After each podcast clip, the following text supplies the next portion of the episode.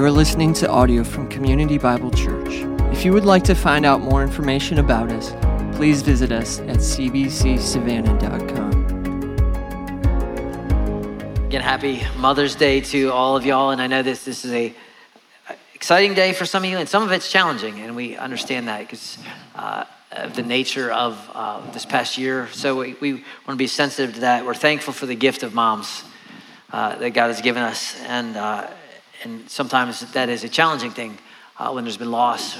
Uh, when, but just know that God is good, and He is very near to the brokenhearted, uh, and He gives good and perfect gifts because He is a good God. So we're grateful for that. Um, so go ahead and turn in your Bibles to Jonah chapter two. Jonah chapter two, if you have a Bible. If not, it'll be on the screen behind you. I want to talk really about one big thing today, one kind of big main idea that will drive the focus of our time together in God's Word. I want to kind of answer the question what is grace? Right? It's a very churchy word. You're in church. Some of you, because mom, it's Mother's Day, and you're still you're like, oh, I'll go to church with mom. That's the only day I see you this year, but that's all right. You're here today, right? But what is grace? How do we respond to grace? Right?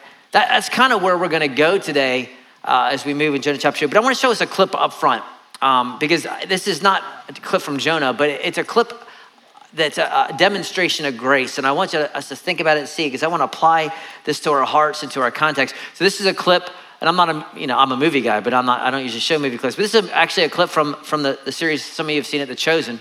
And, and it's a clip, just kind of let me set it up. It's, it's the calling of Matthew. We know Matthew. For 61 weeks, we looked at Matthew. All right, we remember Matthew, but this is Matthew's calling, right? And, and remember who Matthew was. He was a tax collector, he was a reject. And the way that the, the series actually, I think it does a, a, very creative and brilliant way of Matthew in the series is kind of on the on the spectrum, he, uh, which is pretty awesome the way they portray him. But this is his calling, and you can see Jesus, you can see Peter and his response. So I want I want us to just see this and think about grace, and then we'll kind of talk through grace as we look at Jonah two. We live in the same world, Matthew. Next. Besides, what else are you going to do with a mind like yours?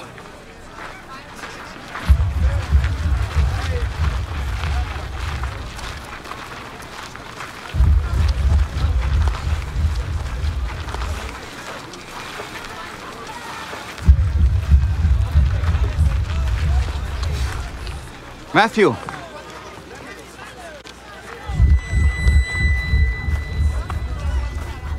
Matthew, son of Alphaeus.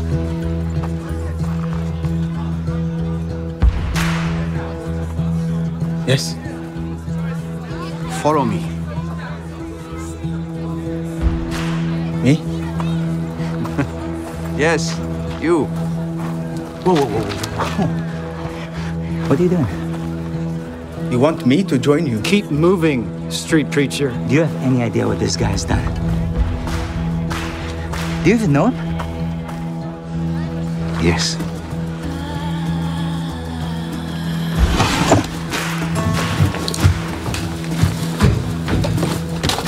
Listen, I said to. What are you doing? Where do you think you're going? Guys, me go.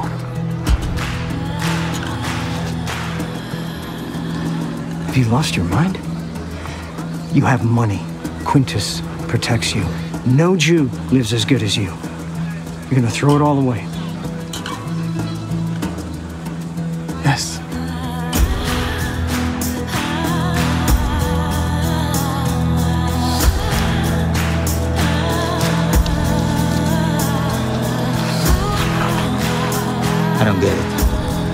You didn't get it when I chose you either. But this is different. I'm not a tax collector. Get used to different.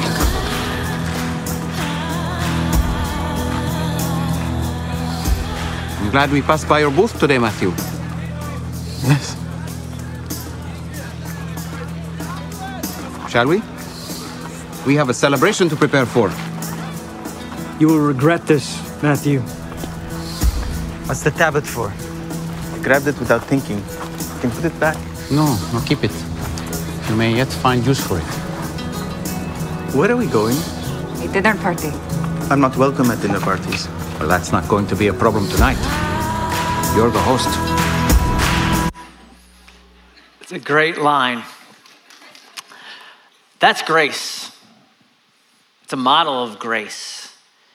Jonah in Jonah chapter 2 is going to be a recipient of grace. Remember, he is the prophet of God, and God says, I want you to go to Nineveh, and he chooses to go the other way, and we'll see why in a couple weeks if you haven't figured it out already.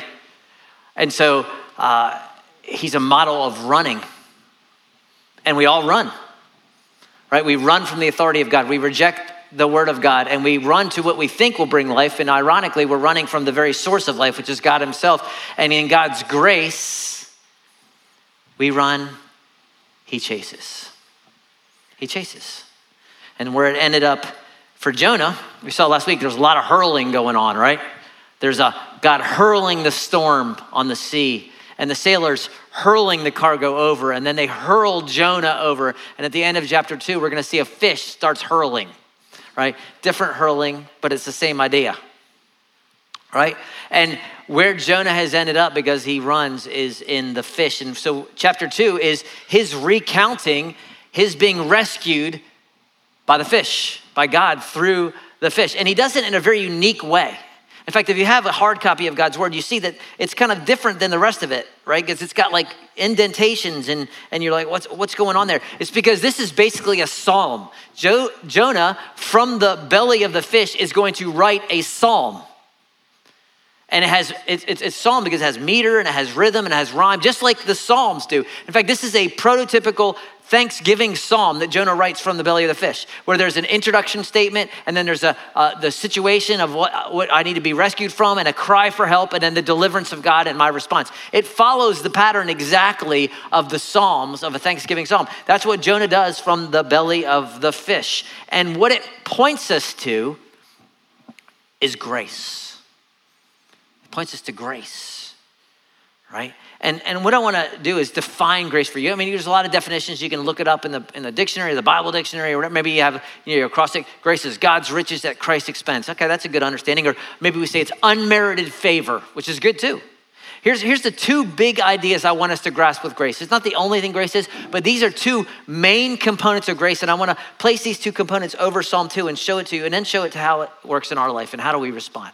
So, two facets of grace. Number one, grace is an undeserved gift. And number two, it's from an unobligated giver. That grace is an undeserved gift from an unobligated giver. That's what I want us to think about when we think about grace. And we're going to see that in chapter two, and we're going to see it in our lives. So let me read the entire chapter, this Psalm of Jonah, and then uh, we'll kind of unpack it and talk about grace. Verse one. Then Jonah prayed to the Lord his God from the belly of the fish, saying, I called out to the Lord out of my distress, and he answered me.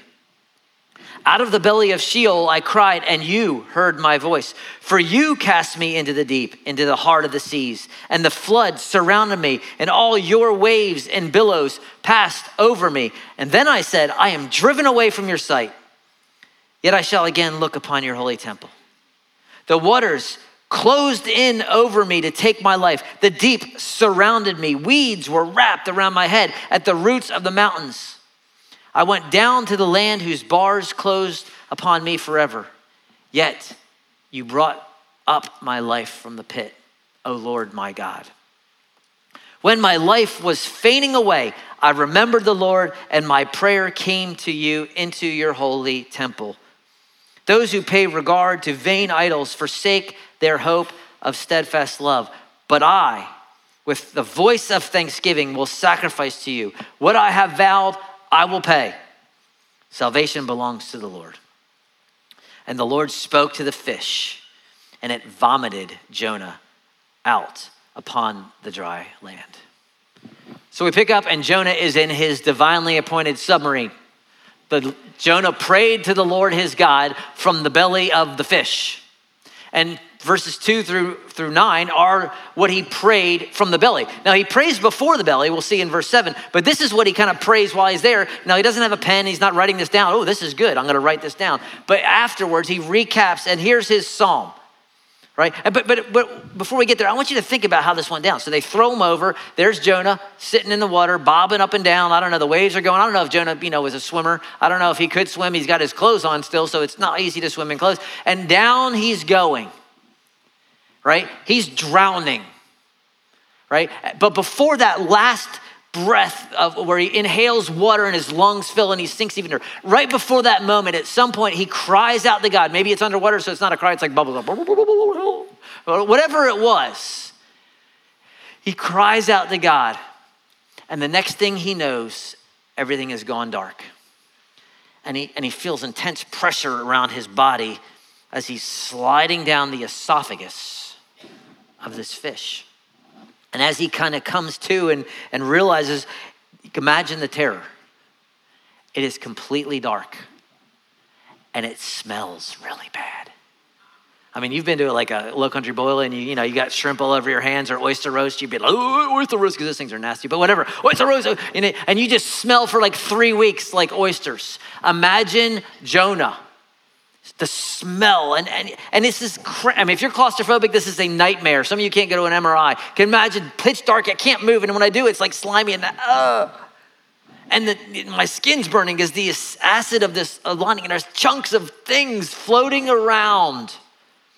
This is not your you know pinocchio where i'm standing up in the whale like let's go geppetto let's go you know we're gonna get out of the way this is confined right? It's not pleasant but he realizes this was, is my deliverance. Because here's the thing Jonah's alive. He shouldn't be. But Jonah is alive. And so he prays this prayer. Verse 2 is kind of the summary statement, like all Thanksgiving Psalms. I called out to the Lord out of my distress, and he answered me. Out of the belly of Sheol, it's not the belly of the fish, it's Sheol. Sheol is the place of the dead. I was almost dead and I cried out to God and he heard my voice because of his grace. And then he recaps it. Four, you cast me. Notice the plural, the, the pronouns here. You cast me into the deep, into the heart of the sea. And the floods surrounded me. All your waves, it's your waves, it's your billows. They passed over me. If you recap chapter one, you're like, wait, wait, I thought it was the sailors that threw him in. Yeah, but God was the agent behind it. He's the agent behind the waves. He's the one who has been chasing Jonah. So he recognized that this was from God, that God is the one who put me in the sea. God is the one whose waves were, were all over me. And I'm going down and down and down, and I'm sinking. And he, and he realizes this. He says at this moment, I am driven away from your sight. You're done with me. And the second half of this verse, it's a little bit wonky in the Hebrew, right? English translations go all over the place because it could be a positive statement that the ESV translate, I shall once again. That, that's, a, that's a declaration of hope. I actually think that it should be not, it should be form of a question because it is in the Hebrew where I shall never see the temple again. It fits the parallelism of the text better, and actually where this is in this Thanksgiving psalm. The idea is, I'm gone, I'm done. I'll never be at the temple again. I'm never gonna get to go. Remember what the temple was. This is the place where God is. This is the place where you worship. This is the place where you get forgiveness of sin and you sacrifice. I never get to go there again. You were done with me. I was out. This was it. It was over. I'm done so. Verse five, the waters are closing in over me. The deep is surrounding me. I got seaweed. Ra- oh, I got my glasses. Seaweed wrapped around my head. I'm just, I'm sinking like a rock. I'm going down to the land whose bars closed for me forever. Death. This is where I was. And then this key word, yet. Yet you brought me up my life. And remember, Underline that, circle that word up. Remember, I told you in chapter one, anytime Jonah's going down, it's bad. He's going down into the ship, down into the fish, down into the. But when he's going up, he's going back towards God. Who is the one who's bringing Jonah up?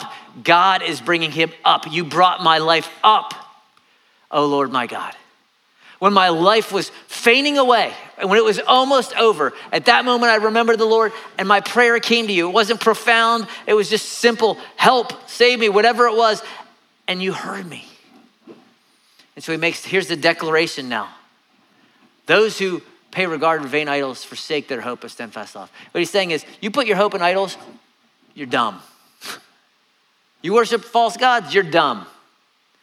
Right? Jonah had a false god. You know who Jonah's false god was? Jonah. Jonah worshiped Jonah. And the message there is hey, you cannot, no matter how much you want, you cannot invite the Georgia Bulldogs into your heart because they will kill you. They will crush your hopes at some point. Yes, the last two years you've been real helpful, right? But that won't last forever because Nick Saban won't let it. But the point is this you can put your hope in money, you can put hope in jobs, relationship, popular, whatever. He said it's, it's empty. There's no hesed there. There's no faithfulness. There's no steadfast love. There's no hope. I had it in my way. My way led me here. So those who do that, you're forsaking all that is good. And now he's going to make some vows. This is what I'm going to do. I, with the voice of thanksgiving, will sacrifice to you. What I have vowed, I will pay. He's making promises now. Vows. Just like remember the sailors last week? They're making vows, they're offering sacrifices. He's like, this is one of those, if you ever get me out of there, I will never do it again. It's one of those statements. I will go to the temple and I will offer sacrifice. I will tell everybody, I'll sing songs, I'll declare how good you are, that salvation belongs to God. That's what I'm going to do. That's and it sounds great. And, and there's nothing wrong with that. But here's the thing. God is not asking for Jonah's sacrifice. God's not asking for him to kill a ram. What was he asking him to do? Go to Nineveh. And see, Jonah you got to know this about Jonah. Jonah knows his Bible better than we know our Bible. In fact, there is nine allusions. This, this prayer, this little psalm of his, it's not original to Jonah. Jonah quotes, if you kind of deep dive on it, he quotes nine different passages from the Old Testament, seven from Psalms that I can find, and one from Lamentations, and one from Job. He's all over the Old Testament, quoting the Old Testament.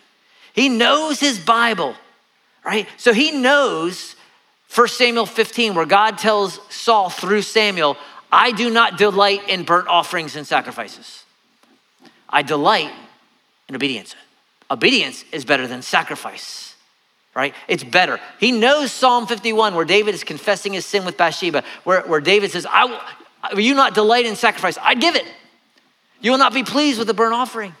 The sacrifices of God are a broken spirit, a broken and contrite heart. Oh God, you will not despise. See, that's what God's wanting from Jonah. He doesn't want to make promises, I'm going to Jerusalem. Great. That's not what he wants. What he wants is broken heart, repentant heart. And Jonah's not there yet. He can get there. It'll take a couple chapters, but he, he'll get there, but he's not there yet. But this psalm is just a recap. God save me, praise God. And that's good. But this is grace put our, our, our, two main ideas of, of grace on top of this. This is grace. What's the first one? That grace is an undeserved gift. What does Jonah deserve? That's what he deserves. He deserves to sink like a rock. Why is Jonah in the water? Because of Jonah. You wanted to run from God? This is what you get. He deserves what he's getting. In our vernacular, he reaped it, He's sowing it, right? This is what you deserve, Jonah. You are getting what you deserve. What does God give him anyway? Life. He gives him back his life. He is, it is an undeserved gift. That is grace. Matthew, in our, in our clip, Matthew chose the path of a tax collector, which means he was siding against his nation with Rome. So he's working with Rome to take money from his own countrymen. And on top of that, he would collect what Rome would, would, would demand. But then what these tax collectors would do is what made them so despised. They would take more. Okay, an extra 5%, an extra 10%. So these people are starving already, but now he's taking more money from them and he's living life like a king off his oppressed brothers and sisters, which is why they despised them. They couldn't go to the temple, they couldn't be part of it. You heard it in the thing. Oh, I don't go to parties. Yeah, because they didn't want you, they hated you. You were alienated. Yeah, you had a nice house, but you were alone.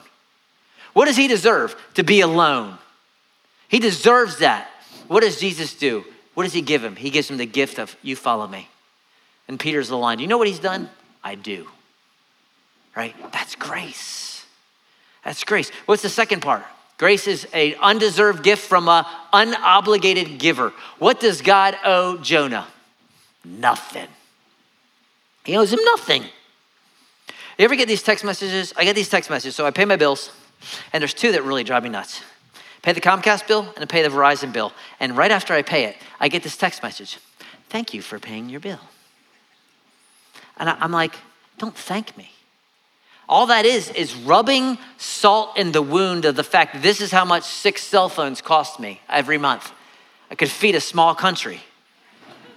And this Comcast is how much internet costs, really, and a, and, a, and a landline, which I don't even use. I don't even have a landline phone. I have a phone number, but I don't have a phone. And this is how much, and so they, thank you Don't thank me. I am not giving you your money because I like you. This is not an object. Oh, Verizon, I still love you, Verizon. Here's some money. Here's $347. I'm not doing it out of the goodness of my heart. I do it because I owe you. Comcast, I owe you, but not for much longer because we're getting some other companies here. They're slowly coming in. No more monopoly. I owe you this. I am under obligation to pay you this, so don't thank me.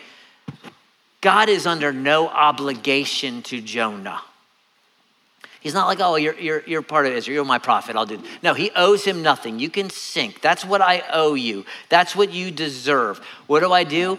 As an unobligated giver, I give you grace. Matthew, Jesus could just walk by and say, there's a tax collector. Stay away from him.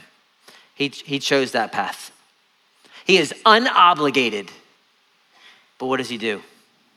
Follow me. You were alienated. Now you will be part of my family. I chose you.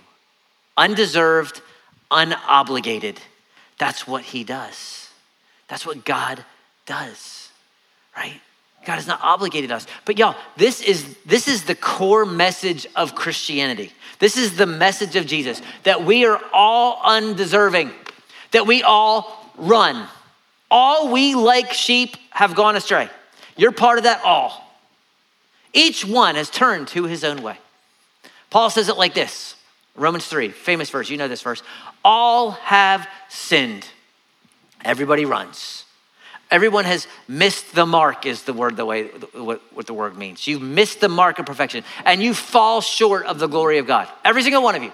It doesn't matter. I know your mom's like, oh no, you're the best child ever. You're not. She's just saying that because she's your nice mom. All have sinned. But here's, here's grace, right? But you all are justified. That means to be declared righteous. That's what it means. It's a legal term, it's a forensic term. You were guilty. Now you have been declared not just not guilty, it's, it's, it's greater than not guilty. It's you are righteous. This is what you deserve wrath. The wages of your sin is death. The wages of my six cell phones is $347.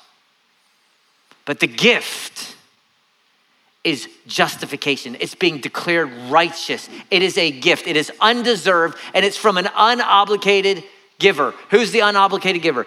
Jesus Christ, who redeemed, redemption, that's a word for buying back. He bought you back. Did he have to do that? He did not. What does he say? I have the authority to lay my life down. I have the authority to take it up. What does he do? Because he learns submission through obedience and suffering, he lays his life down. It is an undeserved gift from an unobligated giver. And this is what Paul says in, in Ephesians 2, another great passage on grace. It's by grace that you have been saved. There's the gift. You have been saved. And he goes out of his way to highlight this is not because of you. It is not you. It's not your doing. God does not look down and say, you know, Bill Fowler's got potential. He's got a really good heart under all that other stuff. So I'm going to save him. It's not how it went down. I was an enemy of God. I was under his wrath, deserving his the alienation that, that, that my sin deserved. And despite that, because he is giving an undeserved gift from an unobligated giver, he saves me. It's not a result of works so that no one could boast, including myself, right? It's not he saw potential in any of you. I'm sorry to hurt your feelings. You're great, but you're, you're a sinner, right? There's a, I was in seminary a few years back, one of the professors, he, he used to call, he said, that, uh, there's this great worship band from Ireland. He, and he was referring to U2 Um, and they wrote a song, which I think is fitting, called Grace. Not one of my favorites by them, but it's a great, if you read it, it's a great song. Uh, here's some of the lyrics Grace. She takes the blame, she covers the shame, removes the stain. Could be her name. And then and it gives this great line. It's my favorite line in the song. She travels outside of karma. Just very U2 of them. But what does that mean? Karma is what we all kind of defer to. We wouldn't, we wouldn't admit it, but we really do. What the idea of karma is if you're good, good things will happen. If you're bad, bad things happen. You get out of it what you put into it, right? You know, all the physics teachers. Every law has an equal and opposite reaction, blah, blah, blah, blah, whatever. I don't know. I was PE, not physics, right? But it's that idea of whatever I do, I get back what I deserve. And the line that grace goes travels outside of karma is whatever you put in, which is bad. I mean, you can play nice and be at church and wear a jacket because mom wants you to wear a jacket, but you put in bad. That's all we put in bad, bad, bad. And grace travels outside of that and returns what? Good. Because it's grace, because it's undeserved from an unobligated giver. That's what grace does. And the world goes to, to, to karma. Every religion of the world do good, good things happen. Be good, get to heaven. Work your way up to God. Grace travels outside that says, You are not good, but I am. And so I'm going to lavish you with my grace. And the song closes, it says that grace makes everything beautiful. The idea of that is look, the, in, under grace, the addict becomes clean. The lonely and rejected gets a family. The broken find healing. The, the, the sinful, the dirty are clean because of grace. And see, this is, this is something that we have to grasp as the people. If we're going to take the message of God to the world, then the people of God need to know and understand what grace is. Because many of you right now, look, life's good, right? Life's good. I mean, you just finished your this year and you're got a new job and you're getting married in the fall and you're killing it at work and blah, blah, blah. You just bought a house. Everything's going great awesome. Some of you come in and the, the weight of the world and of last week and of your life, you feel unworthy. You know where you've been. You, you, you, were, you were very clear how you don't measure up, whether you're on social media too much, and this, look how you should be. Maybe someone's telling you how you don't measure up. Maybe, maybe someone's constantly reminding you how unlovable, how, how unworthy you are. The beauty of grace is has nothing to do with your lovableness, your loveliness, your worthiness. You're not worthy, whether you're killing it or you had a bad week. That's the point. You're not worthy. But grace doesn't depend on you, it depends on the giver. It's his worthiness, not yours. And some of you just need to, you need to get outside of your feelings because feelings will come and go. They'll ebb and flow. You're going to feel great one week and bad this week, and that's fine. Well, you got to come back to the living and abiding Word of God, which endures forever. And what does God say about God? What does God say about you? That's what matters. You're not worthy, but it's not about you. It's about Him because who is God? And this is why I keep coming back to Exodus 34, and we'll see it come full circle in, in chapter 4. The Lord, the Lord, a God merciful and gracious, slow to anger abounding in steadfast love and faithfulness. Who is God? That's who God is. That's who God is. It's not about you. So, so what do we do? How do we respond to the undeserved gift from an unobligated giver? That's where we want to land. Right? Let me give you some thoughts. A few years ago, my wife bought this book. It's called Eat This, Not That, which is a horrible book because everything you want to eat is on the bad side. Eat this, not that. Eat potato, baked potato instead of french fries. Nobody's gonna do that. Eat this, eat, don't eat pizza, eat nothing. No, I'm eating pizza. I know I'm gonna die early, but I'm gonna die happy. I don't care. I know where I'm going, right? But I wanted to just kind of do the do this, not that, with grace. How do we respond? This, not that.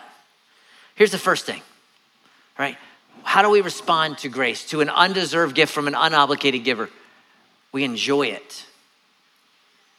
You enjoy it. I know that enjoy and enjoy in church does not usually go together, but that's because y'all been in some churches that are miserable, with miserable people, right? Because if, if I understand Jesus' words that he has come to give life and give it abundantly, then I think I can enjoy it abundant life. Because every good and perfect gift comes down from the Father of lights. So everything is grand and glorious as salvation, down to the fact that you have air conditioning is a gift from God. And you're like, well, I don't have air conditioning. Well, that's because of karma. Uh, uh,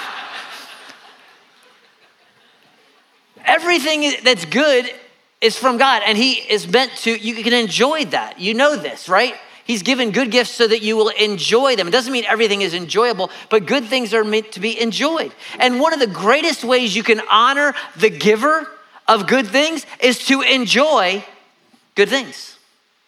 So a few years back, we had a new family in our church. They had just moved from the panhandle from the 30A, and they came to us and said, Hey, we have this house on the 30A.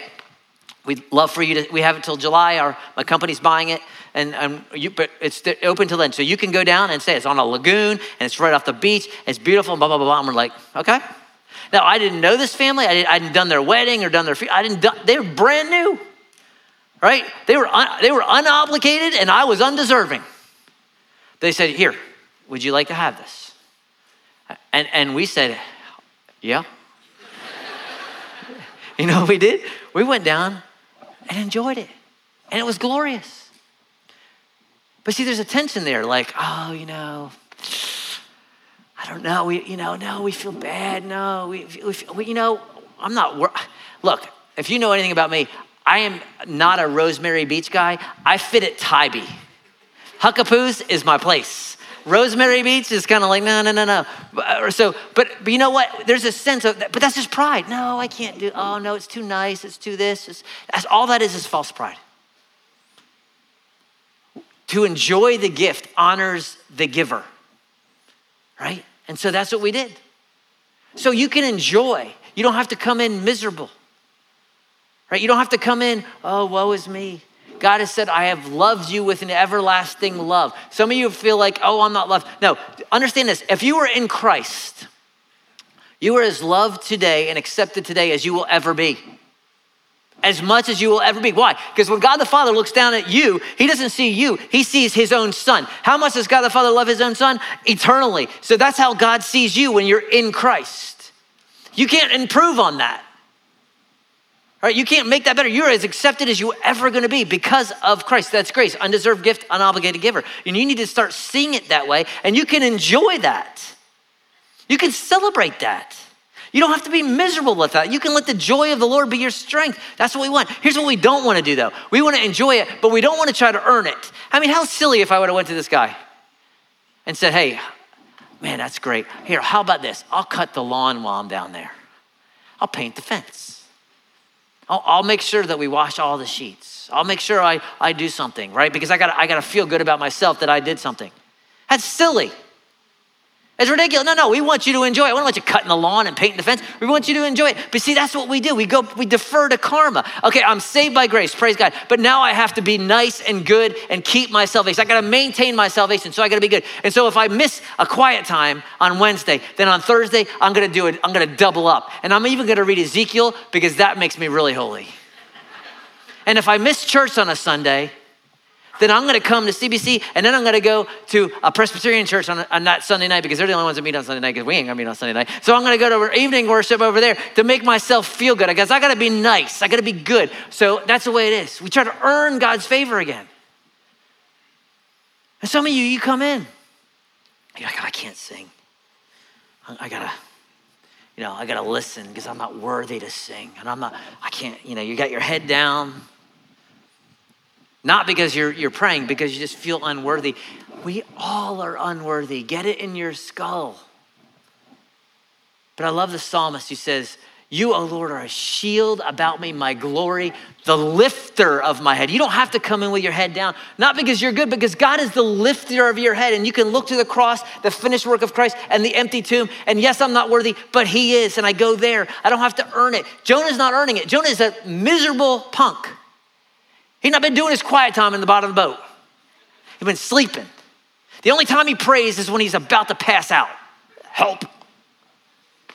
And God saves him because of grace. Undeserved gift, unobligated giver. That's why the writer of the Hebrews says, Look, we have a high priest who gets it, who can sympathize with you. Why? Because he's been tempted in all ways, yet he is without sin. So now, what's the application there? He says, Therefore, let us approach, let us draw near to the throne of what? Grace, to find grace and help in time of need. That you don't have to, and some of you, it's been a minute since you've been in the throne of grace. In fact, you're like, I don't even know if God still got me on the Rolodex up there. I don't even know if he knows my name. That's okay. He does. Don't let your distance keep you from experiencing forgiveness and grace and coming back to the one who gives freely. Right? Enjoy it. Don't try to earn it. Second thing is learn from grace. Let grace be your teacher. You're meant to learn from grace. This is what Paul says in Titus. Right, he says, The grace of God has appeared, bringing salvation, undeserved gift from an unobligated giver. That's what we get for all people. And then it, and it says, This is what grace does now. It uses a word, it's related to the word for child. Uh, it's an education word, it's a teacher. It's elementary school, it's the basics, it's math, it's arithmetic, it's, it's English, it's social studies. That grace is your teacher. And what does it teach us to do? To renounce ungodliness and worldly passions. It teaches you to do that. It's supposed to. So when you're tempted to have that second and third glance, no, I don't. Why? Because of grace. And I'm tempted to just do that impulse buy that I can't afford, even though I, you know I want this so bad, or that that third drink, or that whatever, eh, because it'll make me feel good. Grace says, no, no, no, you don't need that. I am, my grace is sufficient for you. Teaches you to live self controlled when you want to say it so badly, but you keep your mouth shut because of grace. Helps you to have hope. Right? When you look around, you're like, this world is jacked, and my life is jacked, that I still have hope because I know what's coming. Teach me to stay in that relationship even though it's challenging. You know why? Because of grace. And I'm going to fight for this marriage. I'm going to fight for these kids. Because grace. Teach me to forgive and not to hold a grudge and release. Because that's what I, I've experienced God's grace. Grace is our teacher, it's meant to teach us. We want to learn from it, but we don't want to abuse it. I don't abuse it. Because, and Paul has a whole chapter on this. You can read about it in Romans chapter 6. He says, okay, grace is awesome. And some of our mentality is, oh, if grace is awesome, I just want to get lavish with grace. So I'm just going to go sin more so I can experience God's grace. And Paul says, may that never be true of you. Right? May it never be. See, some of us are way too hard on ourselves when we fail. And we beat ourselves up and we got to be nice for a month and do all these extra things because we're trying to earn karma. That's some of you. But I would bet in our congregation, just knowing y'all, and knowing me that most of us are way too free with grace. We take our sin way too lightly and forget that our sin nailed God to a tree. And it's not that God did not free you from your slavery, He didn't free you from this addiction so that you could run right back to it. He didn't free you from that relationship, from that guy, so that you could go and Snapchat him again later tonight. He didn't free you from that enslavement to whatever so that you, like a dog, could return to your vomit or a pig returning to the mud after being cleaned up. That's not why he did it. He did it to rescue you. And some of us, we will, oh, I'm so sorry, I'm so sorry, I'm sorry, and we will run right back to it because we're abusing grace. And I would encourage some of us, hey, you need to check yourself on this. Right? Am I running back and just counting? And, and, and, and Hebrews 6 says a lot about this. We'll look at that in the fall. But there's something interesting here. Jonah hasn't learned from grace yet. He hasn't really grasped it. He hasn't, and the whole book he doesn't actually learn. He'll learn it afterwards, but he doesn't get it in the book. He's thinking about sacrifices here. And it's interesting. So, verse 10 says this The Lord spoke to the fish. Everybody in the book obeys the Lord except for Jonah. The fish the water, the sailors, Nineveh. But Jonah, everyone obeys but Jonah. The Lord spoke to the fish and it vomited Jonah out. And it's a very graphic Hebrew word, right? Vomited. Okay, and, and I did a word search on this this week in my, in my study, did, looked at every use of the word vomit in the Bible. So I saved you the trouble. You don't have to do that this week. Let me give you, the, here's the, the summary. It's always bad. Vomit is always bad. There's never a good passage like, and the Lord vomited on them and blessed them. There's not that passage in the Bible. Just like it's not in English. No one's like, my kid vomited on me and it was beautiful. My, you know, my kids threw up all over the carpet and blessed be the name of the Lord. That's never a good thing. Vomit is always bad, right? Even when it's a different word in, in the Greek, Revelation 3, when, when God's talking to the church of Laodicea, I'm gonna spit you, I'm gonna vomit you out. He tells Israel, I'm going to vomit you out. It's always a bad thing, just like in English. you know, upchuck, you know, tossing your cookies, hurling, all it's a negative connotation. And so when when the Hebrew reader, the original reader hears that God vomited him, they're not thinking, "Oh, good, he's safe." There's an immediate negative connotation that they would grab that we don't kind of get because we're not an Old Testament Jew. But it's a negative idea. And here's, here's why it's negative because Jonah still hasn't learned. Most commentators agree that Jonah is thinking, I'm going to Jerusalem. Why? Because I'm going to have to sacrifice and I'm going to make vows. I already said it. It's a, there's a reason in chapter three, and, and Tim will get bring this out next week. There's a reason God has to tell him in chapter three, go to Nineveh. Because he ain't going. You would have thought he'd be on his way to Nineveh. He's not on his way. He hadn't learned anything. And at the end of chapter four, the book is going to end. You're going to be like, that's it. There's no chapter five. Because you're like, this is the end. Does Jonah ever get it? He has to. You know how I know? Because he wrote the book. You would never write this about yourself and put it into publication if you, if you, if you didn't learn the lesson. This does not make Jonah look good. But at some point, he learns about grace. At some point, the, the circle is complete, but not yet. Right? And we don't want to be that. We don't want to know grace, know grace, but not learn from grace. We don't want to abuse grace. The sacrifices of God are a broken and contrite spirit. That's what the psalmist says. That God delights more in obedience than sacrifice. Right? That's where we want to go. We want to learn from that. And then one more thing we enjoy it, we enjoy it, and we learn from it. And then one more thing we remember it. There's a reason why Jonah writes it down because he needs to remember it. Right? And to his credit, he does. This was God's grace on me, and I need to be reminded. You and I need to be reminded. Not because we forget intellectually, we forget from the heart. This is why Peter says, It's no, no problem for me to stir you up by a reminder that we're to continue to remember these things. There's a reason why Jesus says, Take this in what? Remembrance of me. Not because we forget intellectually, because we, like Jonah, are superficial with our remembering. Yeah, I remember. I did this, I did this, I did this, right? But we want to get below that superficial. I mean, Jonah knows the Bible really well, but it doesn't change his life. We want to get out of that superficialness and know, no, I want to be moved by the grace of God that I was an enemy and now I am a friend. That I was, I was empty and now I am full. That I had a, a future of, of pain and suffering and separation from God, and now I have eternal delight. And so, Jesus, the night before he is, when he's betrayed and the night before he dies, he gives us reminders he says, I want you to take this bread, this bread that pictures my body, my body, the innocent Son of God, who will be pierced for you, who will be crushed for you, who would be, endure the wrath of the Father for you. Do this in what? Remembrance of me.